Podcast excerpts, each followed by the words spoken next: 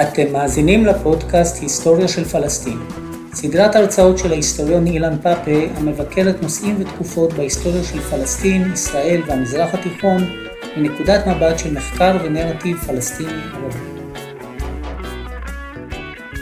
אוקיי, okay, ערב טוב uh, לכולם, שוב uh, סליחה על האיחור הקל,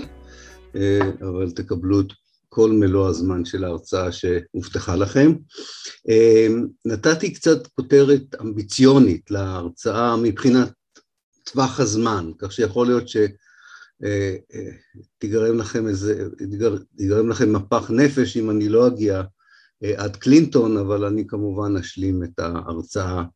בפגישה הבאה, אם אני לא אצליח לכסות את כל הנשיאים האמריקאים במאה העשרים.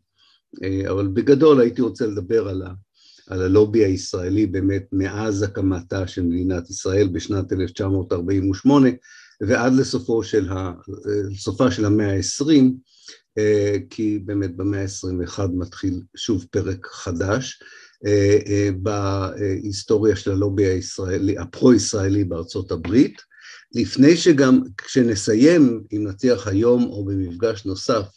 את הסיפור של הלובי הפרו-ישראלי במחצית השנייה של המאה ה-20 בארצות הברית, אנחנו נעבור קודם כל לתקופה המקבילה בלובי אה, הבריטי, והסיבה היא שאנחנו,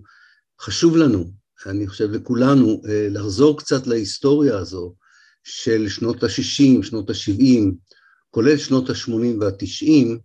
היא שאלה הם שנים שבהם אה, ישראל, אחרי, במיוחד אחרי מלחמת יוני 67, אבל גם אחרי מלחמת 48, אה, לא בקלות אה, אה, עמדותיה מתקבלות בקהילה הבינלאומית,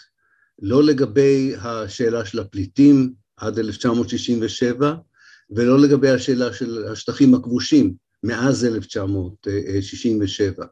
ולארצות הברית ולבריטניה יש תפקיד, במיוחד לארצות הברית, אבל גם לבריטניה, יש תפקיד מאוד מאוד חשוב בקהילה הבינלאומית שיכול היה, יכולה הייתה להיות היסטוריה אחרת, שבה הקהילה הבינלאומית הייתה מפעילה לחץ על ישראל, אה, אם לא לפחות לסגת מהגדה המערבית מרצועת עזה, אז לפחות לא לשנות את הסטטוס קוו במקומות האלה על ידי אה, נישול אנשים, הפקעת קרקעות, ובעצם הפיכת אה, הגדה המערבית, בתקופה מסוימת גם רצועת עזה, לחלק בלתי נפרד של אה, מדינת ישראל. כך שיש חשוב לחזור להיסטוריה הזו כדי להבין אה, כיצד בעצם הפלסטינים מצאו את עצמם שוב, כמו שראינו בשיחות הראשונות בסדרה הזו, מול קואליציה עצומה וחזקה, שכמעט ולא הותירה להם סיכוי, גם אם יכולה הייתה להיות להם אולי הנהגה רצינית יותר, חזקה יותר, מאוחדת יותר. אה, הנתונים האובייקטיביים די אה, הביסו את היכולת אה, להתנגד לעולם יהודי נוצרי, או מורשת יהודית נוצרית שראתה בשיבת היהודים לפלסטין גם תוכנית אלוהית וגם תוכנית אסטרטגית שמשרתת את המעצמות החדשות, את, ה, את, ה, את המעצמות המערביות. אז אנחנו מתחילים מיד עם ערב הקמתה של מדינת ישראל, אירוע שאני כבר דיברתי עליו בפגישה הקודמת, אבל אני אחזור עליו לטובת אלה שלא היו, כי הוא גם אה, נקודת פתיחה טובה להיסטוריה של הלובי הפרו-ישראלי בארצות הברית במחצית השנייה של המאה העשרים. אה, אני אה, חוזר איתכם לפברואר-מרץ 1948, למקום שנקרא לייק סקסס, אולי בתרגום עברית זה אגם ההצלחה, אה, בלונג איילנד ליד אה, אה, ניו יורק, אתר מעניין מבחינה של היסטוריה אמריקאית, משום שהיה שם טבח די קשה של הילידים האמריקאים, כמו במקומות לא מעטים בארצות הברית, וזה השיבוש של שם של ראש השבט היליד האמריקאי שהובס, אה, סקאט, הפך לסקסס. אחרי מלחמת העולם השנייה, במקום הזה אה, אה, הוקם מתחם צבאי ותעשייתי, שהיו בו האנגרים, ענקיים כדי לאכלס את אמצעי הלחימה של מלחמת העולם השנייה, ולא היה צורך יותר בהאנגרים האלה כשהמלחמה הסתיימה, והאו"ם שעוד לא עבר למקום הקבוע שאתם מכירים, אולי חלק מכם אפילו ביקר במנהטן, האו"ם שכר מראש העיר של סקסס את ההאנגרים האלה, ורוב הישיבות ההיסטוריות שקשורות לעתיד הארץ הזו, כולל ההצבעה על החלטת החלוקה בנובמבר 1947, התרחשה באחד ההאנגרים האלה, כך שבסך הכל זה היה מקום שאפשר היה לומר שהיו בו זיכרונות נעימים אה, אה, לתנועה הציונית ערב הקמת המדינה, אבל היה גם אירוע פחות נעים שדיברנו עליו, אבל אני רק אחזור עליו, בפברואר 1948. בפברואר 1948 אה, הנציג האמריקאי באו"ם נשא נאום די יוצא דופן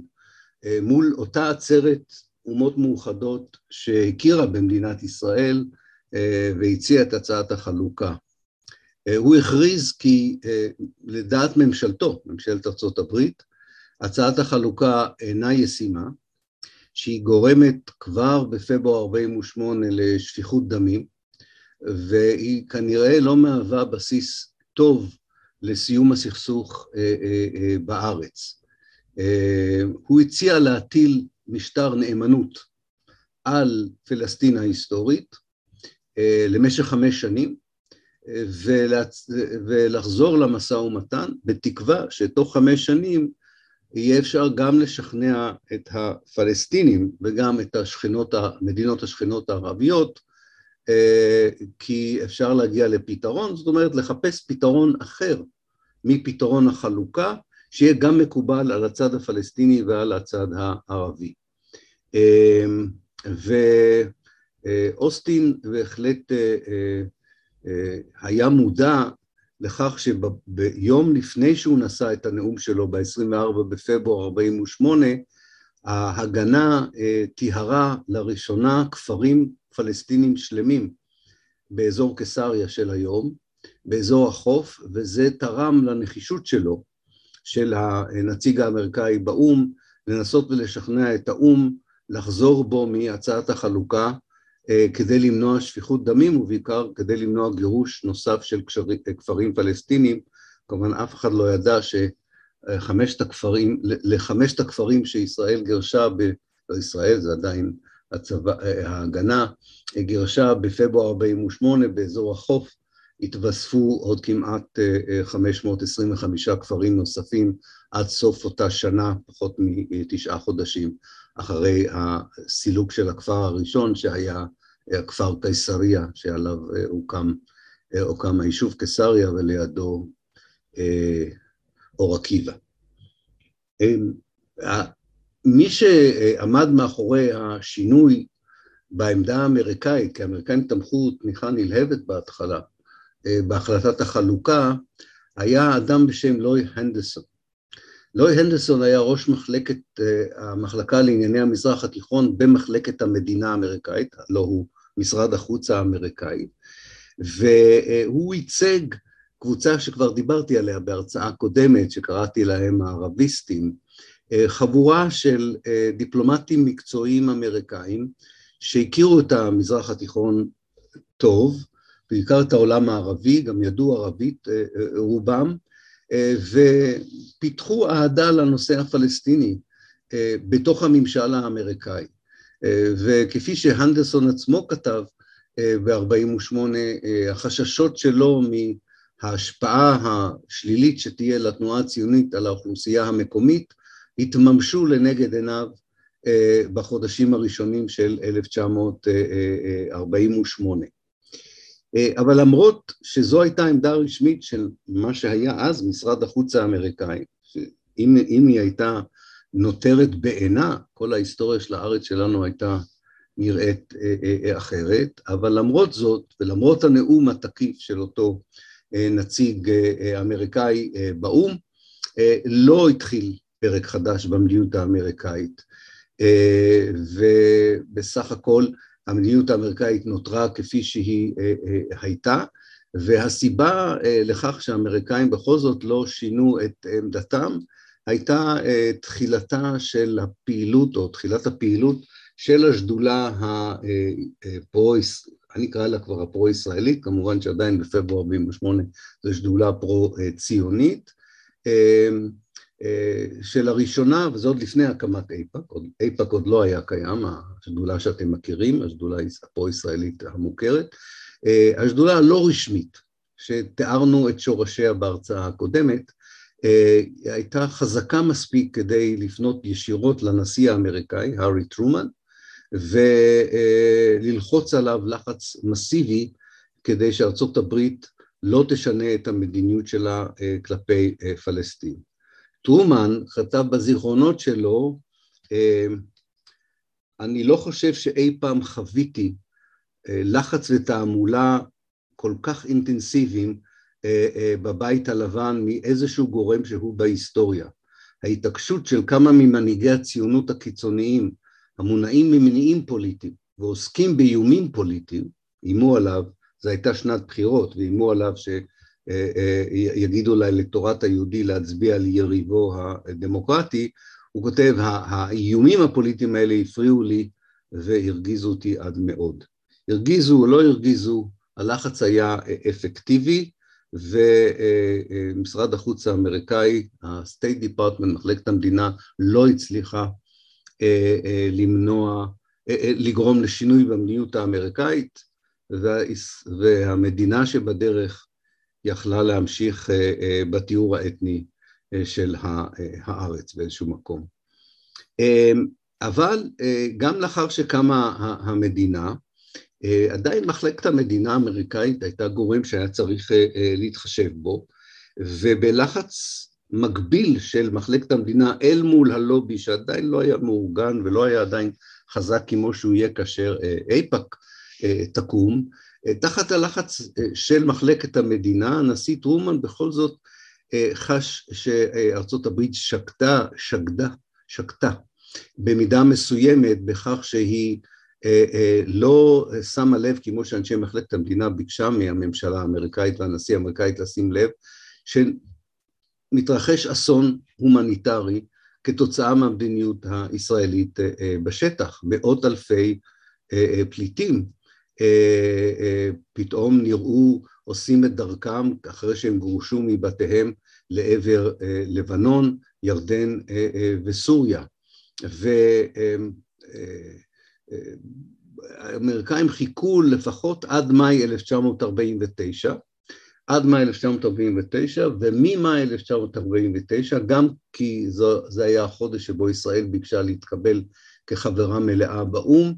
באמת הפעילו לחץ קשה על מדינת ישראל. שגריר ארה"ב בישראל, אדם בשם ג'יימס מקדונלדס,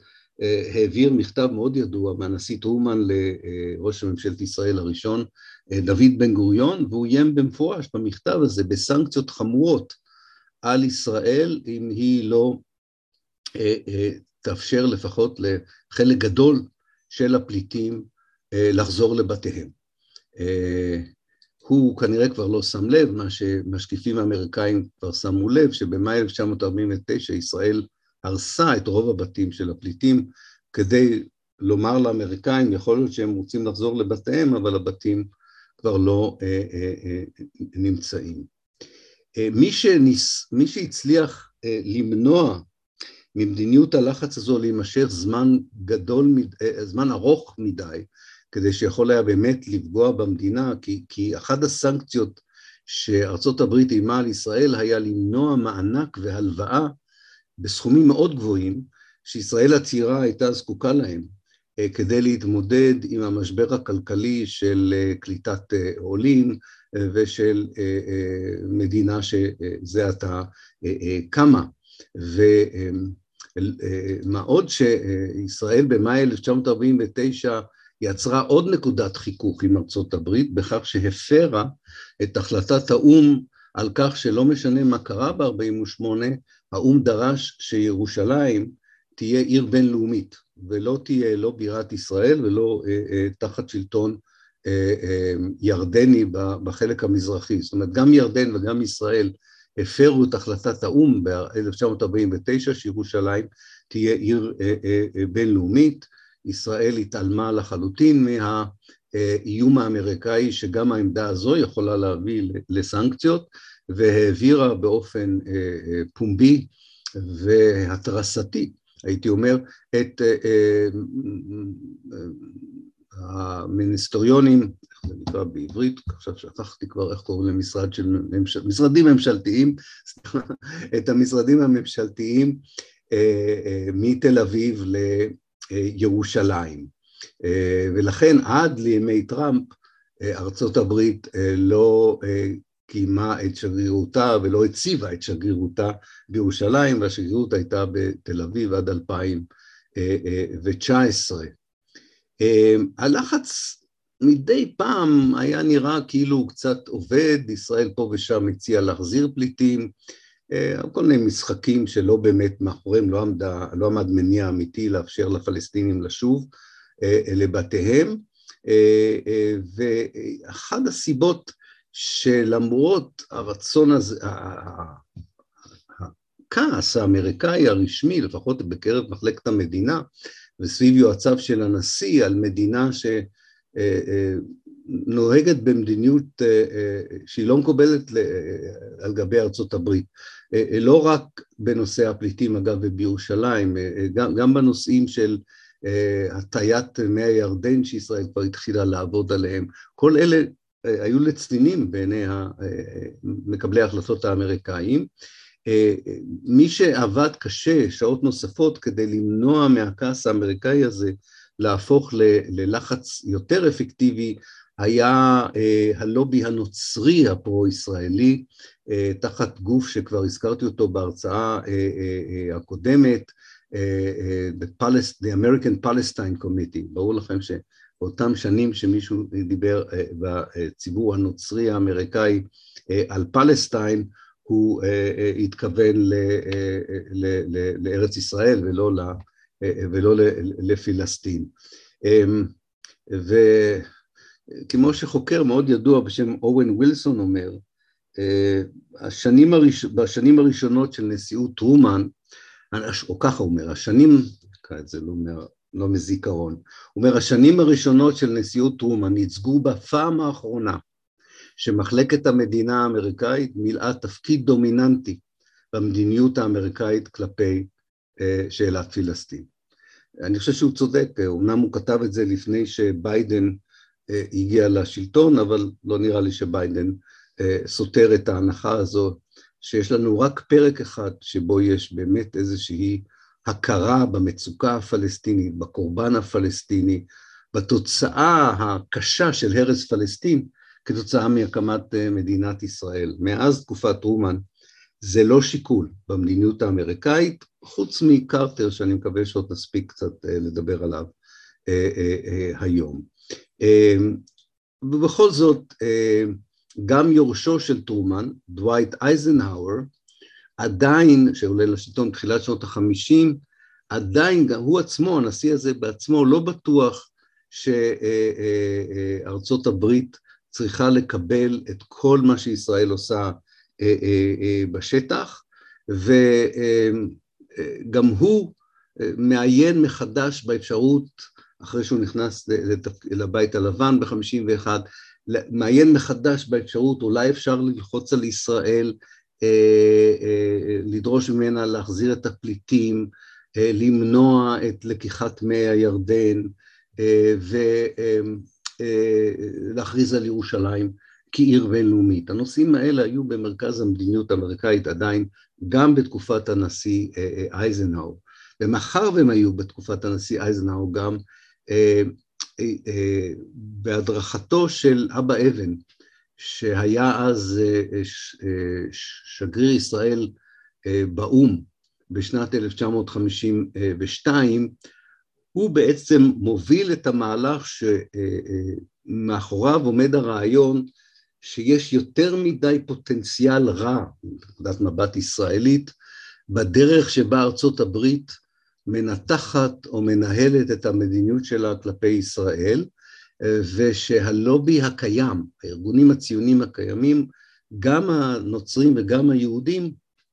אינם חזקים מספיק כדי להשפיע על המדיניות האמריקאית. זה בהחלט היה ניתוח מאוד מעמיק של אה, אבא אבן על הפוליטיקה האמריקאית, וזו הייתה יוזמה שלו להקים אה, לובי אה, פרו-ישראלי מאורגן, מסודר, הרבה יותר חזק ממה שראינו עד כה בפוליטיקה האמריקאית. ובאמת השתלדנות שאיפא"ק, שדולת איפא"ק, הפעילה מאז 1952 ועד לאחרונה, לא, הייתה הרבה יותר משמעותית בהשפעה על המדיניות ארצות הברית מכל דבר שהיה קיים אה, קודם לכן. אה, הסיבה הייתה שבאמת אה, הייתה פה אסטרטגיה ברורה איך צריך להיראות לובי שכזה. הם, האנשים שהקימו את איפא"ק, שהיו סביב השגרירות הישראלית באו"ם בתחילת שנות החמישים, ההשראה העיקרית שלהם הייתה דווקא פוליטיקאי מניו יורק שאתם מכירים את שמו בגלל שיש שדה תעופה בניו יורק אה, שקרוי על שמו, אה, פיורלו לגוארדיה. אה, לגוארדיה הוא, הוא, הוא בעצם זה שיצר בניו יורק את, ה, את הרעיון שהקהילות האתניות השונות בניו יורק, האירית, האיטלקית, היהודית, הם כלי פוליטי שימושי מאוד לקריירה מוצלחת בפוליטיקה המקומית בניו יורק, אולי אפילו בפוליטיקה הלאומית האמריקאית. ובעצם היה הראשון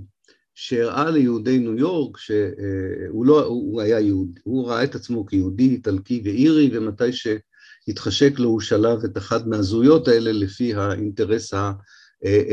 הפוליטי שלו. ובהחלט הוא, הוא נטע בקרב ה... יהודים בניו יורק שהסכימו להיענות לבקשה של אבא אבן לעזור להקים לובי פרו-ישראלי, הוא נתן להם את ההרגשה שפוליטיקה של זהות יהודית אה, בניו יורק יכולה לשמש אה, גורם מאוד מאוד חשוב בהקמת לובי כלל אמריקאי פרו-ישראלי אה, על בסיס הזהות הקולקטיבית היהודית, משהו שארגונים יהודים מאוד חששו ממנו לפני הקמתו של, של, של איפא"ק. גם אה, אה, אבא אבן אה, ויועציו למדו היטב את כל הסיפור של הלובי האמריקאי, השתלדנות האמריקאית, זו תופעה כמובן מאוד ייחודית ל, ל, ל, הייתה לארצות הברית, לפי ההיסטוריה, לפי ספרי ההיסטוריה, הלובים, הרעיון של הלובי מתחיל כבר ב-1830, הלובי זו האכסדרה או המבואה, יותר נכון המבואה בכניסה לקפיטול היל, לקונגרס, בהתחלה הלובי היה לחץ פיזי אמיתי של אנשים שישבו שם במבואה ולחצו על הנציגים שלהם, אחר כך זה כמובן הפך ללחץ הרבה יותר מורכב ומתוחכם, אבל בגדול זה יצר שחיתויות לא קטנות בפוליטיקה האמריקאית משנת 1830 עד 1946, ב-1946 ארצות הקונגרס האמריקאי העביר שורה של חוקים שניסה קצת לעמעם את השחיתות של השדולות השונות, קבע להם כמה כללי משחק ומגבלות. לפי דוח שוועדת החוץ והביטחון, או מקבילה לוועדת החוץ והביטחון של הקונגרס, לפי דוח שהוועדה הזו חיברה ב-1963, איפא"ק יותר מכל שדולה אחרת הפר כמעט את כל החוקים שנקבעו ב-1946 כדי להגביל את ההשפעה של הלובי על המדיניות האמריקאית מבפנים ו- ו- ומבחוץ. אמ, בכל מקרה, אה, אה, הרגע שבו מחליטים להקים את, את, ה, את הלובי הוא ממש ב, ב, במהלכה של שנת 1953, וזה נובע מכך שאייזנהאואר אה, אה, ממשיך באיזשהו מקום את המדיניות של טרומן, של לחץ על ישראל בכל הנושאים שכבר הזכרתי אותם קודם לכן, הבנאום של ירושלים, אה, תחילת הפעולות של הטיית מי הירדן לטובת המוביל הארצי, ועדיין, עדיין יש דרישה אמריקאית שישראל תחזיר את הפליטים. כמובן המדיניות האמריקאית אחרי מבצע סיני, מבצע סואץ, שבו האמריקאים לחצו על ישראל וכפו על ישראל לסגת מחצי האי סיני, רק חיזקה את התחושה בקרב מקבלי ההחלטות בישראל במהלכם של שנות החמישים, שהרעיונות של אבא אבן אה, אה, לקיים אה, בעזרת ישראל לובי פרו-ישראלי שיקרא אייפאק היה רעיון טוב והוא יוכל למנוע בעתיד שינוי דרמטי שישראל לא תרצה לראות אותו במהלך השנים. אבא אבן גייס פקיד ממוצא קנדי שעבד במשרד יחסי הציבור של האו"ם הכללי, אדם בשם סי קיינן, והוא בעצם האדם שהקים את אייפאק בשתי ידיו. המשימה הראשונה שלו הייתה לכתוב מאמר שפורסם בכל העיתונות האמריקאית, שבכוונה הגזים בתיאור המדיניות האמריקאית במזרח התיכון כמדיניות אנטי-ישראלית מכוונת, ושהיא מסכנת את ביטחון ארצות הברית. זה היה מאמר שלא היה לו שום קשר למציאות, אבל זה לא משנה, הוא נכתב בצורה מאוד טובה, ואז הוא ראה שהדבר הזה זוכה להרבה תהודה, והוא התחיל לפרסם סדרה של מאמרים בכתב עת חדש שנקרא The Near East Policy, שהפך לשופר של, ה, של אייפאק במשך השנים. הוא גם התחיל לארגן תמיכה באיגודים המקצועיים, הוא פנה לחברים יהודים בכל האיגודים המקצועיים בארצות הברית וניסה לגייס אותם למען פעולה למען ישראל. האיגוד היחידי, החברים היחידים באיגודים שהסכימו להיענות לבקשה שלו היו החברים היהודים בארגון הסברים, סבלי הנמל של, של ניו יורק, שהסכימו לא להוריד סחורות מאוניות ערביות או מאוניות של מדינות ערביות שהשתתפו בחרם הערבי על ישראל. הוא גם יזם את הרעיון של הקמת מכון מחקר בשם מכון וושינגטון למדיניות המזרח הקרוב, שקיים עד היום, ושם הוא התחיל לגייס אקדמאים או יהודים או אקדמאים פרו-ישראלים שיספקו את הפיגומים האקדמיים, האקדמיים והמחקריים לתביעות של אייפאק ממקבלי ההחלטות בארצות הברית, לא לסטות ממדיניות פרו-ישראלית.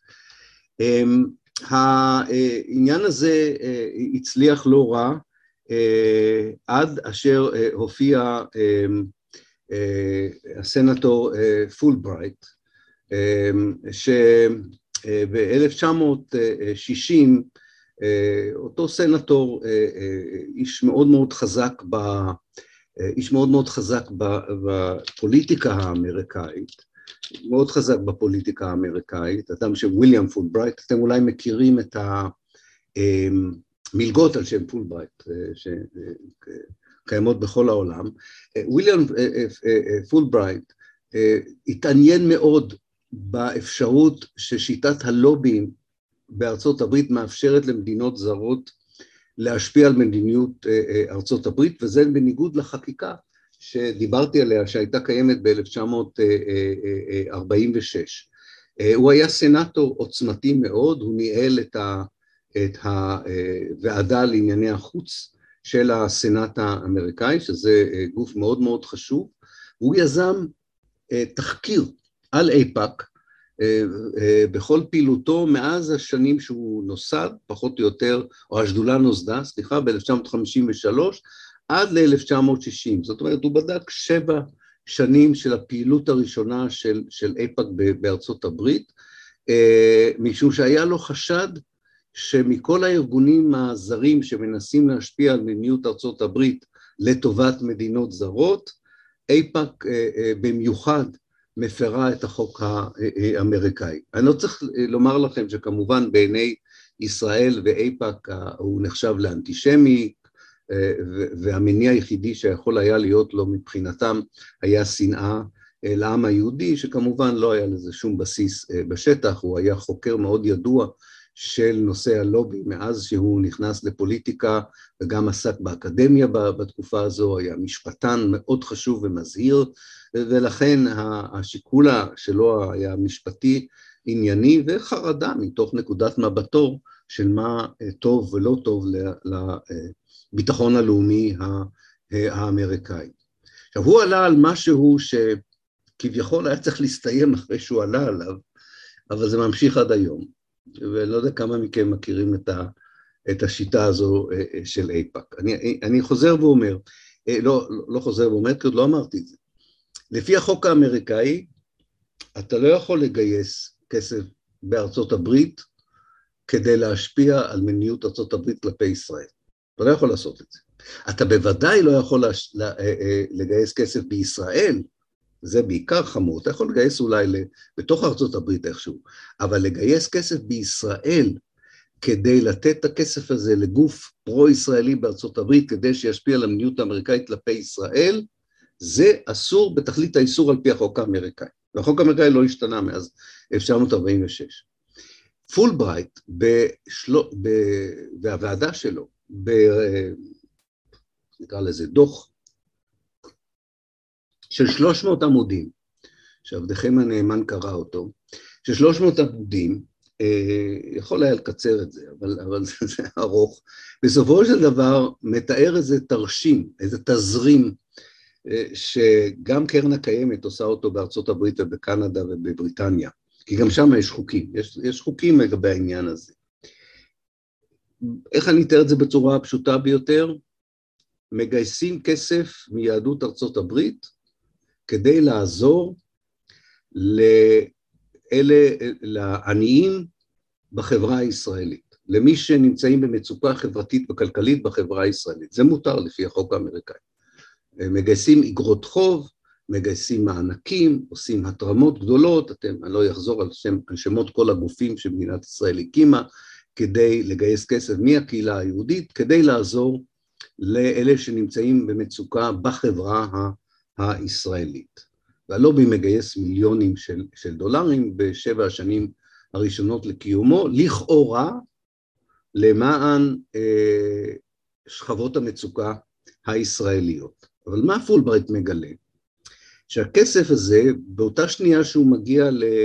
לישראל, חוזר לארצות הברית לפני שאפילו אה, עני מרוד אחד הספיק ליהנות ממנו בתוך מדינת ישראל. הכסף חוזר כולו כמעט לארצות הברית, אבל לאן הוא חוזר? הוא חוזר לשדולה הפרו-ישראלית. אז אתם יכולים לראות את התזרים הזה. הולכים לקהילה היהודית, מגייסים הרבה כסף למען שכונות מצוקה, עיירות פיתוח, קליטת עולים וכולי. הכסף מגיע דרך כל הסוכניות השונות, וחלק גדול ממנו, לפי הדוח הזה 80 אחוז ממנו, חוזר בחזרה לארצות הברית, באופן חשאי, כי זה אסור, לתוך הקופה של, אה, לא רק אייפאק אגב, גם לשדולות פרו-ישראליות אה, אה, אחרות. הדוח הזה מעורר מהומה בארצות הברית, העיתון, השבועון אולי החשוב ביותר באותם שנים בארצות הברית, ניוזוויק, מפרסם תקציר של הדוח וקורא לאייפאק הארגון, השדולה בעלת ההשפעה חשובה ביותר אה, של מדינה זרה על מדיניות ארצות הברית, וזה לא מחמאה מבחינת אה, עורך הניוזוויק. אה, ישראל מנסה ברגע האחרון לשנות משהו בכך שמקימים איזשהו ארגון של הסוכנות היהודית סלאש ארצות הברית, כאילו שהכסף הזה בעצם כולו לא זורם ולא עובר דרך ישראל, אלא עובר רק בתוך ארצות הברית, מה שמותר לפי החוק האמריקאי, אה, אבל מעט מאוד אנשים אה, אה, קונים את זה. וזה רגע מכריע, זה, זה רגע מאוד מאוד חשוב בהיסטוריה של הלובי הפרו-ישראלי בארצות הברית, והלובי מגייס את כל הכוח הכספי והארגוני שיש לו במטרה אחת, לחסל את וויליאם פולברייט כפוליטיקאי. מאחר והוא סנטור, הוא צריך להיבחר עוד פעם, והלובי שופך אינסוף כספים לקופתו של מי שעומד מולו. אותו אדם בשם במפר, שהביס את פולברייט בעזרת הכסף של הלובי בבחירות, וגם האנשים האחרים שמנעו מפולברייט להפוך להיות שר החוץ האמריקאי, מזכיר המדינה, כפי שכולם ציפו שיהיה, אותו, אותו במפר שהתחרה עם פולברייט בארקנסו, ארקנזס, נדמה לי אנחנו אומרים בעברית, התרברב שבכסף שהוא קיבל מאיפא"ק הוא יכול היה לקנות את כל מדינת ארקנזס.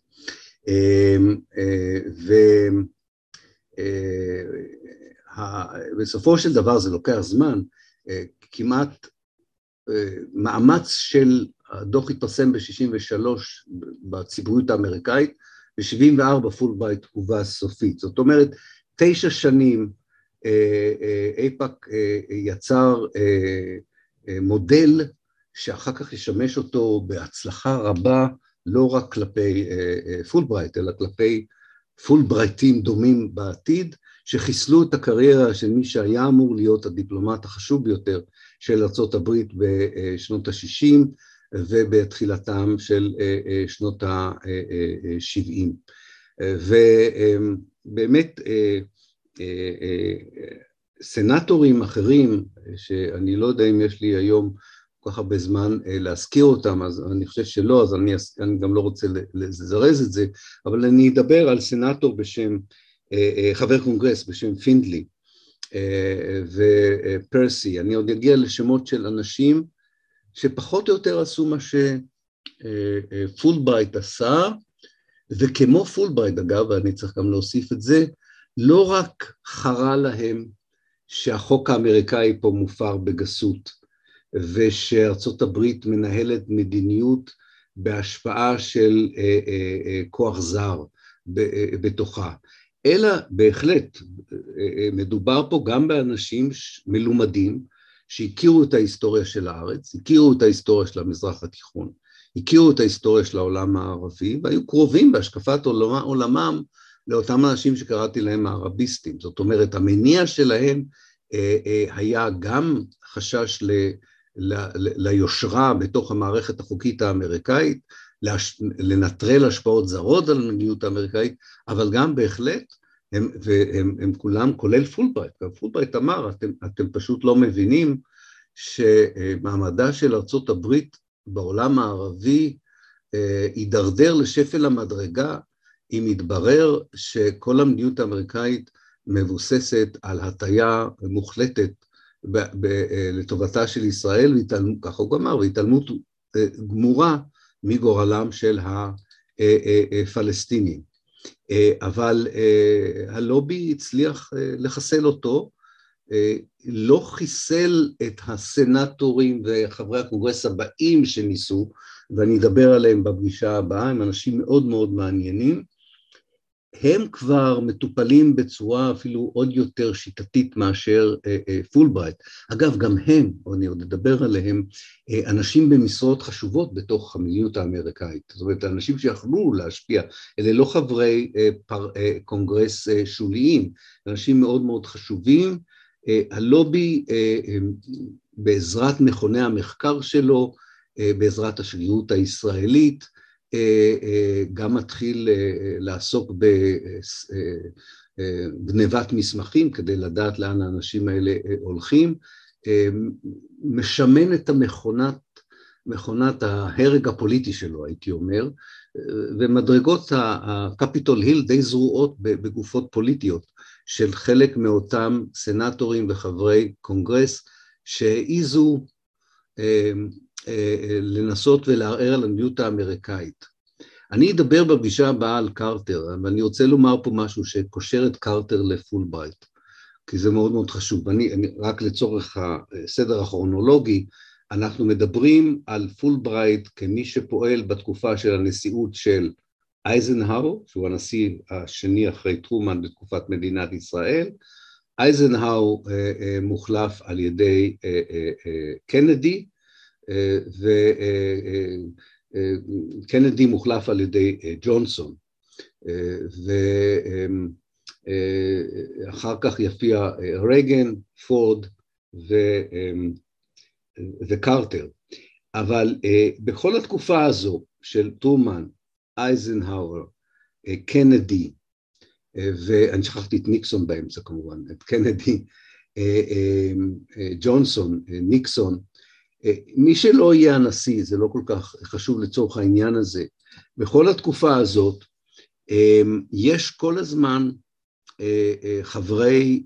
מחוקקים אמריקאים, נקרא לזה כך, שמוכנים לנסות להשפיע על המדיניות האמריקאית לא בצורה דרמטית, זאת אומרת, זה כולל גם את ג'ימי קרטר, זאת אומרת, כל האנשים האלה, כולל פולברייט, לא דרשו להקים מדינה פלסטינית, לא טענו שישראל היא מדינה לא לגיטימית, לא טענו שכל הפליטים צריכים לחזור. זאת אומרת, היה להם, היה להם דרישות שאם היה בארץ אה, שמאל ציוני, ציוני, לא לא ציוני, הוא היה מקבל את רובם, בוודאי אחרי 67. ההתמקדות אחרי 67 של אלה שנחשבו לאויבי השדולה הפרו-ישראלית, הייתה, ההתנגדות שלהם למדיניות האמריקאית הייתה שהיא לא הייתה תקיפה מספיק כלפי ההתנחלויות, ההתנהגות של הישראלים אה, בשטחים, חוסר הנכונות של ישראל להגיע להסדר עם המדינות השכנות. זה לא הייתה עמדה אנטי-ציונית, אולי זה מה שאני מנסה לומר, זה לא הייתה עמדה אנטי-ציונית, זו הייתה עמדה שבהחלט אפשר לקרוא לה ליברלית ציונית, אה, שאיפא"ק ראה כאנטישמית, כעמדה אנטישמית. ואותו אה, חבר קונגרס שעוד נדבר עליו, פינדלי, הסביר משהו שאני חושב שהוא כל כך נכון לגבי תחילת הלובי הפרו-ציוני כבר ב-1900, לגבי הדרך שהלובי הפרו-ישראלי עובד היום ב-2022. הוא אומר, באיזשהו מקום נפל לו האסימון שהוא הותקף כמו פולברייט, זה בחור שהותקף בשנות ה-80, אה, על, על כך שהוא דרש שישראל תיסוג מהשטחים. אה, הוא אמר, אני פתאום הבנתי ש-90 אחוז נאמנות למדינת ישראל שהייתה לי, 90 אחוז למדינת ישראל, מבחינת הלובי הפרו-ישראלי זה כמו 0 אחוז נאמנות למדינת ישראל. זאת אומרת, זה היה משחק שסכומו אפס. אה, zero sum game הוא קרא לזה. או שאתה 100 אחוז לא מאחורי ישראל, או שאתה מאה אחוז מציית לניירות העבודה וטיוטות החקיקה והנאומים שכותבים לך אנשי איפא"ק אה, בכל מה שנוגע לדיון בקפיטול היל אה, או בציבוריות האמריקאית על ישראל, או שאתה מוכן להיות השופר, או שאתה אויב השדולה אה, והיא תטיח בך את כל ההאשמות האפשריות, שזה פחות נורא, אבל היא גם תחסל את הקריירה הפוליטית שלה. אני לא יודע עד כמה, את זה אני צריך עוד לבדוק, עד כמה משרד החוץ הישראלי למשל, אה, רצה שזו תהיה דרך הפעולה של איפא"ק. אני מניח מההיכרות שלי האינטואיטיבית, לא המחקרית, עם האנשים שניהלו את מחלקת ארצות הברית, או צפון אמריקה כפי שנקרא, במשרד החוץ הישראלי, ואפילו מהאנשים שיצאו לראשי הממשלות השונות, אה, ראשי הממשלות השונים בישראל, שזו הייתה נחשבה למדיניות אכזרית מדי. אה, אה, אבל הגולם קם על יוצרו ואף אחד לא ניסה לעצור אותו, אה, ואנחנו נהיה עדים לזה כשנדבר בש... בפגישה הבאה, או בפגישה הבאה שנדבר על ארה"ב, שנדבר על השדולה הישראלית והסכם אוסלו. אני לא חסיד של הסכם אוסלו, אני לא חושב שזה היה עובד, אבל ישראל כבר תמכה בהסכם, ישראל תמכה בהסכם אוסלו, ישראל חתמה על הסכם אוסלו, והשדולה לא יכלה, לא ידעה מה לעשות את זה, אז היא המשיכה לתקוף את כל מי שבארצות הברית שתמך בהסכם אוסלו. באותה, באותן שיטות אכזריות של חיסול קריירות פוליטיות, כמו שהיא עשתה למי שהעז לדרוש מישראל לסגת מהשטחים אחרי 67, או שדרש מישראל להחזיר את הפליטים לפני 1967. זה, אני לא יודע אם זה הגולם קם על יוצרו, אבל אין ספק שזה הפך להיות למכונה אה, אה, מאוד מאוד משומנת ויעילה, עד כדי כך שאנחנו נגלה את זה כשנדבר על הנשיא קרטר, שבשלב מסוים הוא כותב בניירות שלו, שאפשר לראות את זה בספריית הנשיא קרטר ב-1977, הוא כותב, אני פתאום מבין שזה בכלל לא משנה אם יש לי חברים, ויש לי חברים. מאוד מאוד חזקים בבית הנבחרים ובסנאט, אבל זה בכלל לא משנה, הוא אומר, כי גם אפילו החברים שלי שם, אה, כבר לא צריך, איפה כבר לא צריך ללחוץ עליהם, הם יודעים מה הם צריכים אה, אה, לעשות, ולכן אני כנשיא שרוצה לשנות את המדיניות האמריקאית כלפי הנושא הפלסטיני והישראלי, אין לי שום סיכוי לקבל תמיכה מבית המחוקקים האמריקאי לשינוי שכזה, והוא מוותר, הוא מוותר. אני חושב שאם הוא לא היה מוותר, ההיסטוריה הייתה נראית אחרת, אבל על זה אולי נדבר בהזדמנות אחרת. אבל בכל מקרה הוא הרגיש שזה, אה, יש לו דברים אחרים חשובים אה, לעשות, והוא ויתר, הוא ויתר בשלב מסוים מול העוצמה שהוא ייחס לאיפא"ק. האם זו הייתה באמת העוצמה של איפא"ק? זה עוד משהו שצריך אה, לברר. אז לסיכום ההרצאה הזאת, עד 1953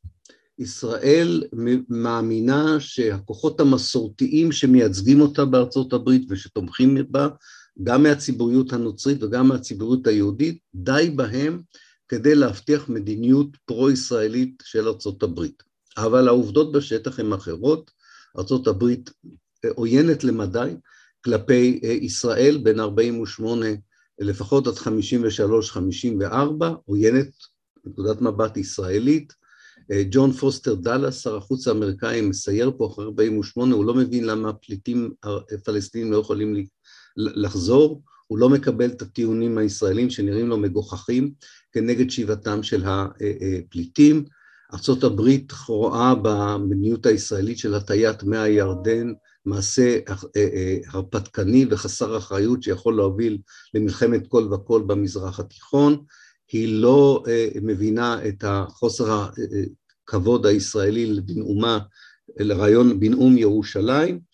ואין ברירה למדינת ישראל אלא לראות בכך שיש עדיין עוד מתקופת שנות ה-20, עוד מתקופת הנשיא ווילסון של מלחמת העולם הראשונה, יש גרעין מוסרי, אני אקרא לו אפילו,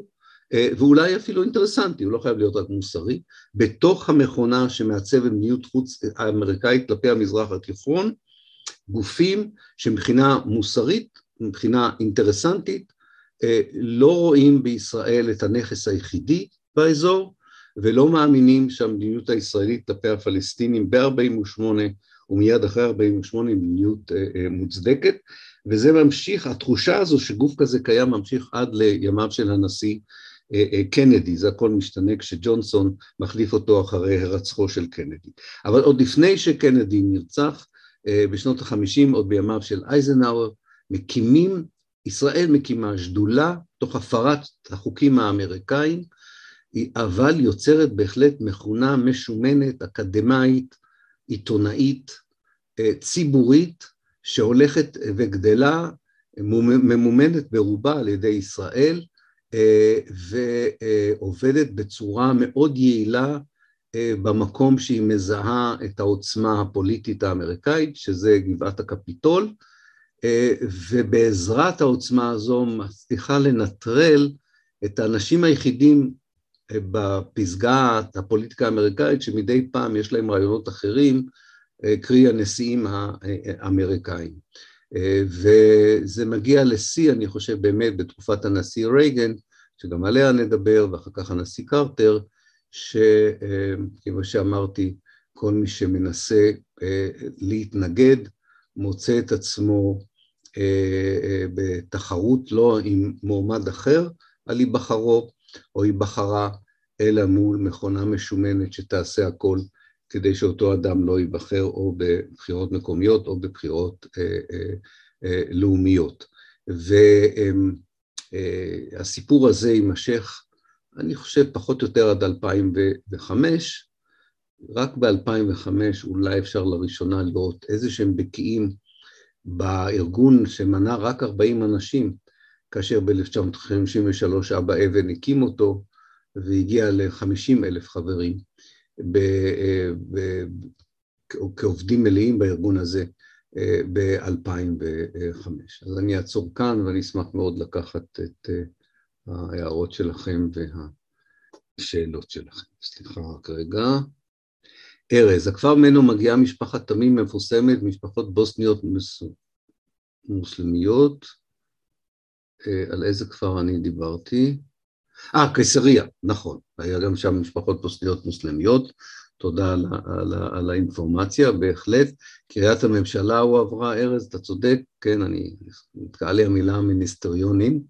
שאלה באנגלית של דניאל, אה, או, או הערה. This is an important point. Under international law, all of Jerusalem, including West Jerusalem, is not part of Israel is recognized by the United Nations. אני אתרגם, זו נקודה חשובה. אה, תחת החוק הבינלאומי, כל ירושלים, כולל מערב ירושלים, לא, אה, אינם, אינם, לא מוכרים כחלק מישראל על ידי האו"ם עד היום, זה נכון. אה, ארז מוסיף שבעיקרון החוק להכרה אה, בירושלים עבר בבית הנבחרים ב-1995 וכל חצי שנה נשיאי הברית נדרשו לחתום על צו נשיאותי לדחיית ההחלטה, זה נכון, אה, אבל עד 1995 השגרירות נותרה בתל אביב, יהודית אינהר כותבת, באתר של איפה כתוב One of the most effective ways to impact American support for Israel is to ensure those who support the US-Israel relationship in Congress and those running for office have the financial support of the pro-Israeli community. אז אחת הדרכים האפקטיביים ביותר להשפיע על, על תמיכתה של ארה"ב בישראל הוא להבטיח שמי שתומך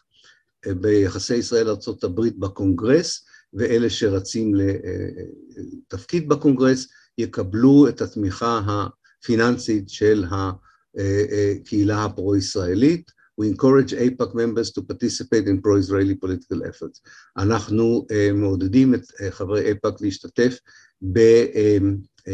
במאמצים פוליטיים למענה של ישראל, ואז לזה יהודית מוסיפה שאלה, האם אתה יכול להגיד משהו על כביכול השקיפות שלהם, איזה משמעות פוליטית יש לעמדות כאלה בעיניך? וסורי אם הקפיצה להווה היא חדה מדי, לא, זה, זה לא קפיצה להווה, זה, זה נכון לגבי כל, כל נכון. אני חושב שזה הרבה יותר מאשר, כמו שניסיתי להגיד בהרצאה היהודית, זה הרבה יותר מאשר תמיכה כספית ל, למי שתומך בישראל, זה, זה להרוס פוליטית את מי שלא תומך. ו, ושוב, מי שלא תומך ביניהם זה מי שלא תומך במאה אחוזים. לא זה מי, שלא, מי שיש לו, נגיד, תומך ברעיון של מדינת ישראל, אבל יש לו השגות על חלק מהמדיניות הישראלית. השקיפות שלהם זה מאוד מעניין. איפא"ק מתקופת רייגן, מתקופת רייגן, 1981, פתחו את המסמכים שלהם, אני לא יודע אם כל המסמכים שלהם, אבל יש להם ארכיון שהוא נגיש, אני ראיתי אותו, חלק ממנו אגב היום נמצא באינטרנט, אתם יכולים להיכנס לאתר האינטרנט, יש שם מסמכים של איפא"ק, אה, מאוד מאוד אה, חשובים, מאוד מאוד מלמדים, אה, והם לפחות, זה, זה ברור, אני לא יודע מה האנשים האלה חושבים על זה היום, אבל זה ברור שבשנות ה-70 וה-80 ואפילו בשנות ה-60 הם היו מאוד גאים בדרך שהם עבדו. את תוכלי לראות שם מסמך שאומר, היועץ הזה של הנשיא, או איש הקונגרס הזה, או חבר הסנאט הזה, אה, אה, מתחיל לגלות עמדות אה, ביקורתיות על ישראל. אז קודם כל נזמין אותו לשיחה. אחר כך נשלח לו מסמכים, ואחר כך נסביר לו את המשמעויות לקריירה הפוליטית שלו, אם הוא ימשיך לדבוק בעמדה הזו. הם לא ראו בזה משהו שהיה צריך להסתיר אותו. הם, הם, הם האמינו שזו הדרך הנכונה של כל שדולה אה, לעבוד, אה, אה, לעבוד בה, ולכן הם, זה לא היה מחתרתי העניין הזה, זה לגמרי לא היה מחתרתי, לכן השאלה שלך במקום, כן, זאת אומרת, הם סמכו גם על הציבור, ואני עוד אדבר על זה, על הציבור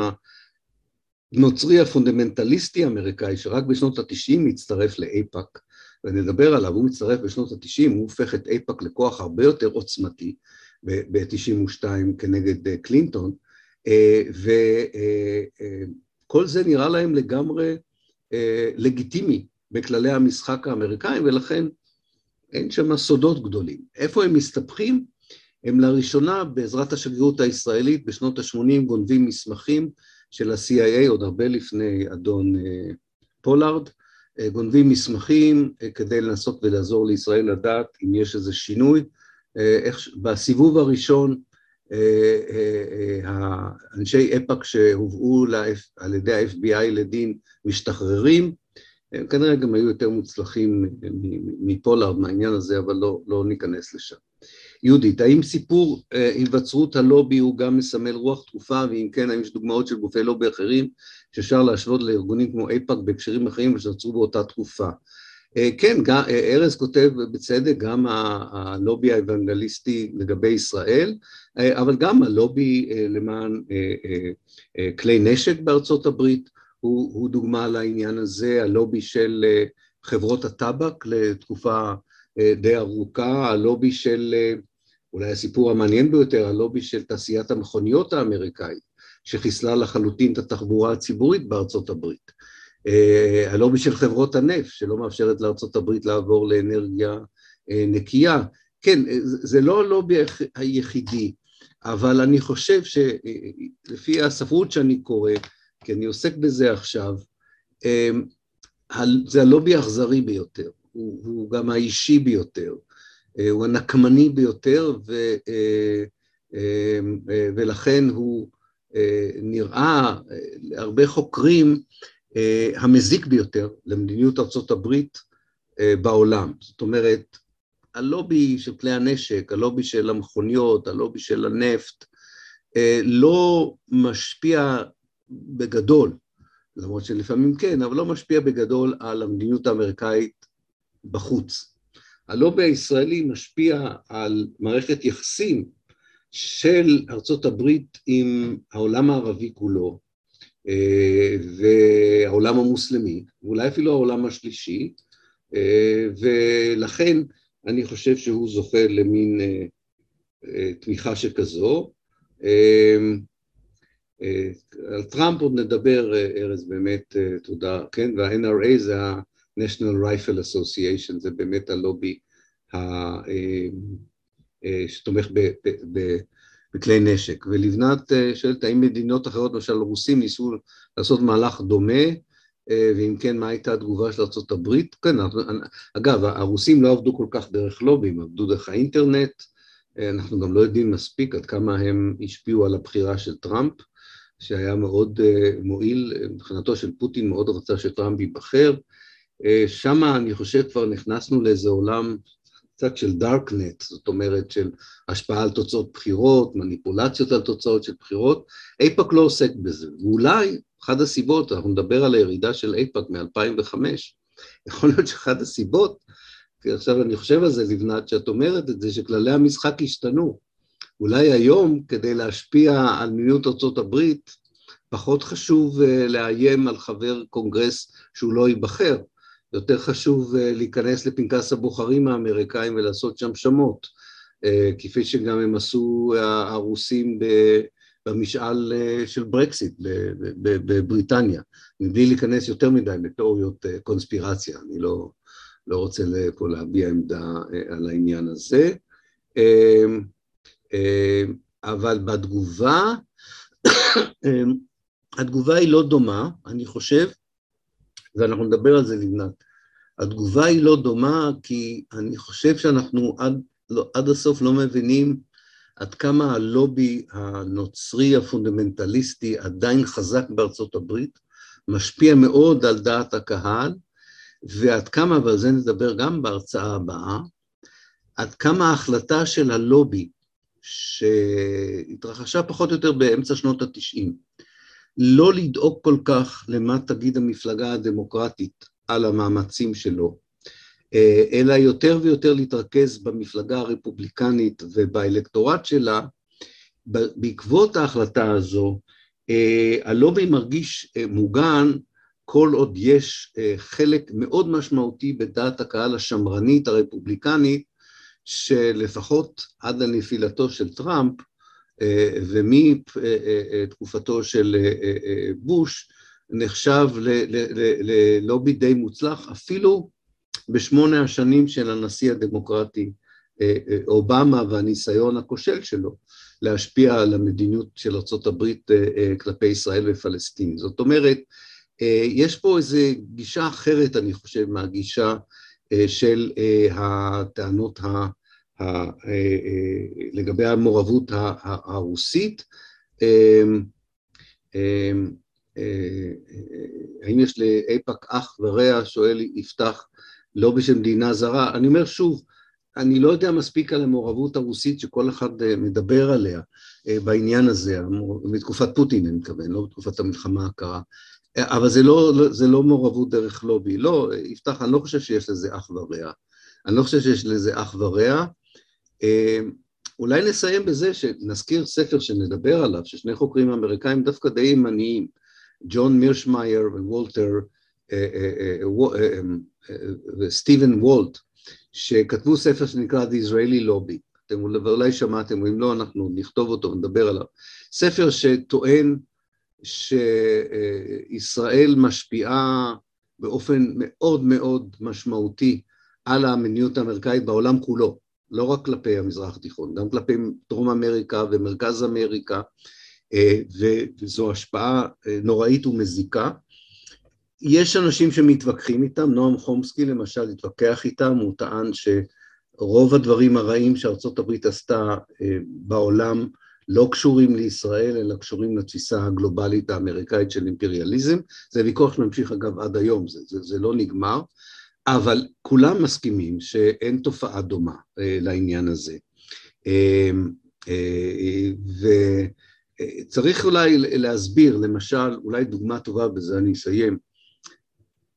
יש המהגרים אה, אה, אה, הקובנים שהגיעו לפלורידה בעיקר, בתקופת קסטרו, מאוד מאוד רצו מדיניות אמריקאית תקיפה כלפי קובה. ואפשר להגיד שהם יצרו לובי שדורש מארצות הברית לנהל מדיניות מסוימת כלפי מדינה זרה שכנה. העניין הוא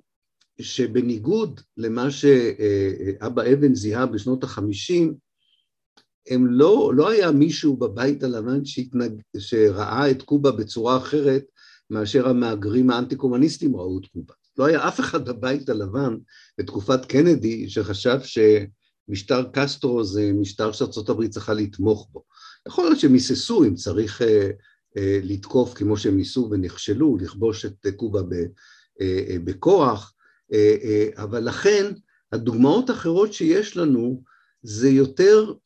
אה, לובי של מדינה זרה, של אזרחים שהם במקור מאותה מדינה, שזה לא אותו דבר,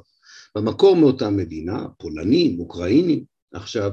שרוצים מדיניות יותר תקיפה, אבל אין להם בעיה עם המדיניות הבסיסית.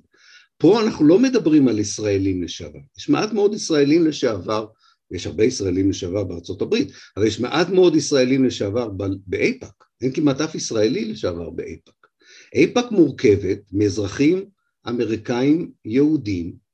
אה, שפועלים אה, לנטרל מגמות שהן רציניות בפוליטיקה האמריקאית, שיכולות להביא למדיניות אחרת כלפי ישראל. צריך להכיר בזה, אסור, אסור לאמץ אה, מבט דטרמיניסטי על המדיניות האמריקאית, כאילו היא תמיד פרו-ישראלית ואין שם שום אלטרנטיבות למדיניות אה, יותר ביקורתית כלפי ישראל. תראו את זה היום, תראו מה קורה באגף הפרוגרסיבי של המפלגה הדמוקרטית בארצות הברית. כיצד דור צעיר של פוליטיקאים אמריקאים שבאים בעיקר ממיעוטים אתניים לא יכול להבין מדוע ארצות הברית לא עומדת בראש משטר של סנקציות על מדינת ישראל. מדוע ארצות הברית לא מפעילה אה, אה, לחץ בשם זכויות אדם וזכויות אזרח כלפי מדינה שמפירה אותם באופן שיטתי כבר למעלה מחמישים אה, שנה. והם לא שוליים, הם אולי נראים שוליים במספרם, אבל הם מייצגים עמדה ליברלית, עירונית, נכון, יש גם עמדות אחרות בארצות הברית. אבל לכן ישראל לא יכולה מבחינתה לסמוך על כך שללא מאמץ מצידה של לובי המדיניות האמריקאית תישאר כמו שהיא. מה שקורה במפלגה הדמוקרטית זה, זה הוכחה מאוד טובה אה, אה, לעניין הזה, למרות שהלובי היהודי עצמו, האיפא"ק מאוד נחלש מאז 2005, אבל הלובי הנוצרי הפונדמנטליסטי לא נחלש, אבל הוא לא בשלטון בימי ביידן, הוא היה בשלטון בימי טראמפ. אני היסטוריון, אני, אני בטח לא אגיד לכם שאני יודע מה הולך לקרות בשנה הבאה, וזה אני לא, לא אעז, אבל אה, כללי המשחק מאז 1918 בארצות הברית לא השתנו לדעתי. זאת אומרת, מדיניות ארצות הברית כלפי מפעל הקולוניאלי הציוני שהשתלט על מדינה, על ארץ, לא על מדינה, סליחה, השתלט על ארץ שחי בו עם אחר והקים מדינה על חשבון אותו עם אחר, הגרסה הפשוטה הזו שאני נותן לכם עכשיו היא גרסה שיש גורמים בעלי אה, השפעה באקדמיה, בשירות ה-civil service האמריקאי אה, שמקוממת אותה. אני לא יודע אם זו עמדה לגמרי מוסרית, אם זו עמדה לגמרי אינטרסנטית. אה, זאת אומרת, אם, אני מבין את הצורך הישראלי לעבוד מאוד מאוד קשה, שהעובדות בשטח, בעיקר העובדות המוסריות בשטח, לא יכתיבו את המדיניות האמריקאית. זה מבחינתה של ישראל כמו שהיא היום וכפי שרוב האזרחים היהודים בישראל רואים את עצמם, זה מלכודת, זה יכולה להיות מלכודת, גם באנגליה אגב, וגם בצרפת, אה, אה, אה, ולא רק במדינות האלה. זאת אומרת, ישראל חייבת מנקודת מבטה, אם היא רוצה להמשיך להיות מדינה כובשת, מדינה מתנחלת, מדינה כמו שאמנסטי אינטרנשיונל הגדיר אותה כמדינת אפרטהייד, אם היא רוצה לתחזק את המעמד הזה, היא לא יכולה להרשות לעצמה לא להפעיל לובי קשוח, אה, חזק ועוצמתי, גם בארצות הברית. זאת אומרת, הוויכוח שיש לי עם הרבה חברים פלסטינים, גם הרבה חברים ישראלים, זה אומרים לעזוב, מה הם מפעילים שם לובי? האמריקאים תמיד יתמכו בכובש, במגרש, בקולוניאליסט, זה ממש לא נכון היסטורית, ויש המון פרקים שחורים ונוראים במדיניות האימפריאלית האמריקאית, אבל זה לא נכון שאין שום פוטנציאל ולא היה פוטנציאל בהיסטוריה של מדינת ישראל למדיניות אמריקאית אחרת, כולל סנקציות, כולל סנקציות וכולל ניסיון לחשוב בצורה אחרת אה, על כל הסיפור של הסכסוך. אה, וישראל לא משנה את מדיניותה, לא משנה את זהותה, אלא להפך, מאז שנת 2000 ישראל נוטה לימין, היא מוותרת על עקרונות של ליברליזם ודמוקרטיה שהיא עוד החזיקה בהם, זה רק יצריך עוד יותר עוצמה וכוח של לובי פרו-ישראלי כדי אה, להיות בטוח שהמדיניות האמריקאית ולפחות הציבוריות האמריקאית, גם אם לא המדיניות האמריקאית, לא תפנה עורף למדינת, למדינה היהודית פה. אה, וזה סיפור חשוב, כי הוא חוזר לה, ובזה אני מסיים, שאפשר לראות את זה כאופטימי או פסימי. אני חושב שהעובדה שמאז 1900 הציונות צריכה לובי חזק מאוד כדי לשכנע שמה שהיא עושה בפלסטין הוא לא רק אפשרי מבחינה של כוח, אלא הוא גם מוסרי מבחינה, אה, מבחינה, אה, אה, סליחה, הוא גם מוצדק מבחינה אידיאולוגית ומוסרית, אני לא רואה בזה משהו רע ככל שאני מבחין בזה, כי יכול להיות שהמאמץ הזה לא תמיד יצליח, ויכול להיות שבסופו של דבר הוא יגווע, כי יהיה גבול לכוח שלך לשכנע אנשים במוסריות שלא קיימת, ואז נקווה, אני מקווה ששינוי בעמדה האמריקאית אה, יכול להביא לשינוי כאן, שאחרת יבוא בשפיכות דמים ובטרגדיה נוראית לכל מי שחי פה. אה, לא הייתי מוותר עדיין על ארצות הברית, למרות שאני מאוד שמח שמדינות אחרות כבר מעורבות בעניין הזה, אה, אה, אבל לא הייתי, כמו שאני אומר, מאמץ עמדה דטרמיניסטית, אני חושב שהעובדה שישראל חייבת להשקיע בקיומו של לובי בארצות הברית, מראה שיש סיכוי גם למדיניות אחרת שם. אה, לאנגליה אין לובי בארצות הברית, לצרפת אין לובי בארצות הברית, אפילו לאוקראינה אין לובי בארצות הברית, למצרים אין לובי בארצות הברית, גם לסעודיה אין לובי בארצות הברית. אה, גם מדינות לא מוסריות אפילו לא מחזיקות שם לובי. לישראל יש, יש את הבעיה הזו של ציבור יהודי שנהג להיות דמוקרטי, תמך בזכויות אדם וזכויות אזרח. הסיפור הזה לא הסתיים, הוא מורכב. הלובי הוא הניסיון הפשטני לפתור אותו. אה, ברגע שהניסיון הזה ייראה כלא מוצלח, אני מאמין שדיאלוג מסוג אחר יתרחש בין החברה היהודית לחברה האמריקאית, שעברה שינוי דמוגרפי אדיר בשנים האחרונות, מתחלקת לקבוצות אתנו, אתנוגרפיות ואתניות ותרבותיות עם תפיסות עולם אחרות, לא כולן אוונגליסטיות או ציוניות. אה, יש למה לקוות,